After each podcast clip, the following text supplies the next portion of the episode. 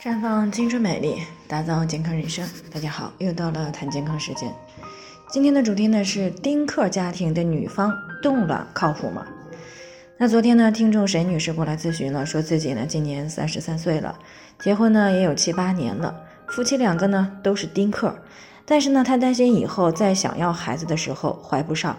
所以呢就想了解冻卵这条途径到底靠不靠谱。那确实呢，随着社会的发展呢，女性思想的解放，越来越多的女性呢，不再把结婚和生孩子作为自己唯一的人生价值，因此呢，丁克和单身的女性呢是越来越多了。但这也并不意味着她们一生都不想要孩子。那么，为了给自己一个后悔的机会呢，有不少女性开始考虑冻卵的这条途径。所以呢，接下来我们就要先来了解一下女性冻卵的现状。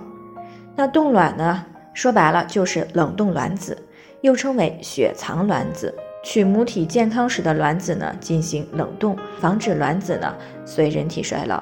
那么待适合生育的时候呢再取出使用。正常情况下呢，绝大部分女性呢每个月呢只排出一个成熟的卵子。而如果要进行冻卵呢，在取卵前呢，女性需要服用促排卵的药物，使多个卵泡呢同时发育，然后呢，在阴道 B 超的引导下呢，用取卵针穿过阴道的穹窿啊，到达卵巢，然后再穿刺卵巢内的卵泡，吸出卵泡液以及其中的卵子。那么卵子取出以后呢，会冻存在零下一百九十六度的液氮当中。待准备妊娠的时候啊，如果成功解冻，那么冷冻的卵子呢，会和新鲜的卵子一样。那当前呢，在国际临床惯例当中呢，冻卵的保存时间呢为五年。那么全世界呢，通过冻卵技术出生的孩子呢，也只有两百多例。那么国内呢，不足二十例。那当前呢，有冻卵需求的女性呢，主要是存在有以下几种情况。第一呢，就是因为染色体以及自身免疫性疾病感染。肿瘤等一些问题导致了卵巢的早衰。情况二呢，就是因为肿瘤需要进行全身比较大剂量的放化疗之前呢，为了避免卵子受到放化疗的损伤，或者是因为严重的复发性卵巢囊肿需要多次进行外科治疗而导致卵巢破坏。情况三呢，就是因为盆腔炎等破坏了输卵管的功能，导致不能够自然受孕。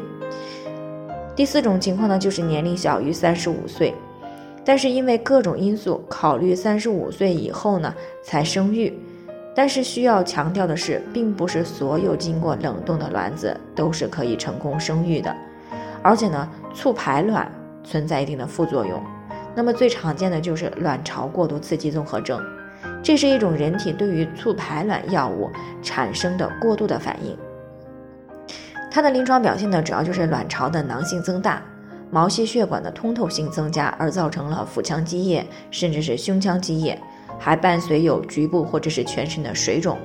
肚子呢胀得就像怀孕八九个月一样啊，这样呢会导致患者不能够正常的吃饭，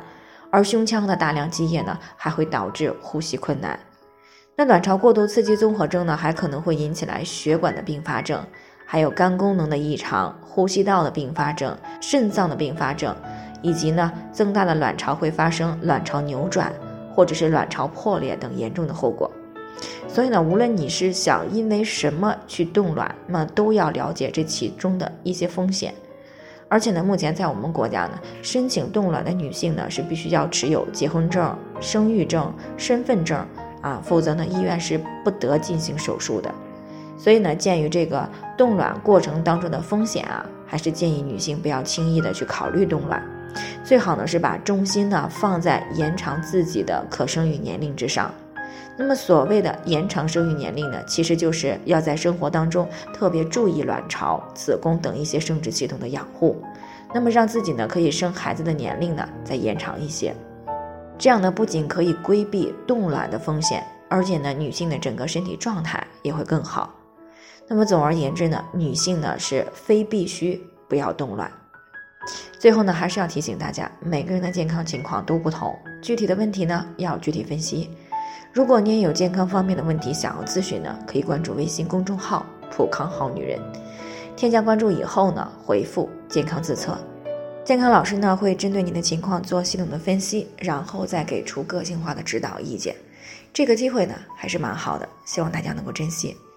今天的分享呢就先到这里我们明天再见。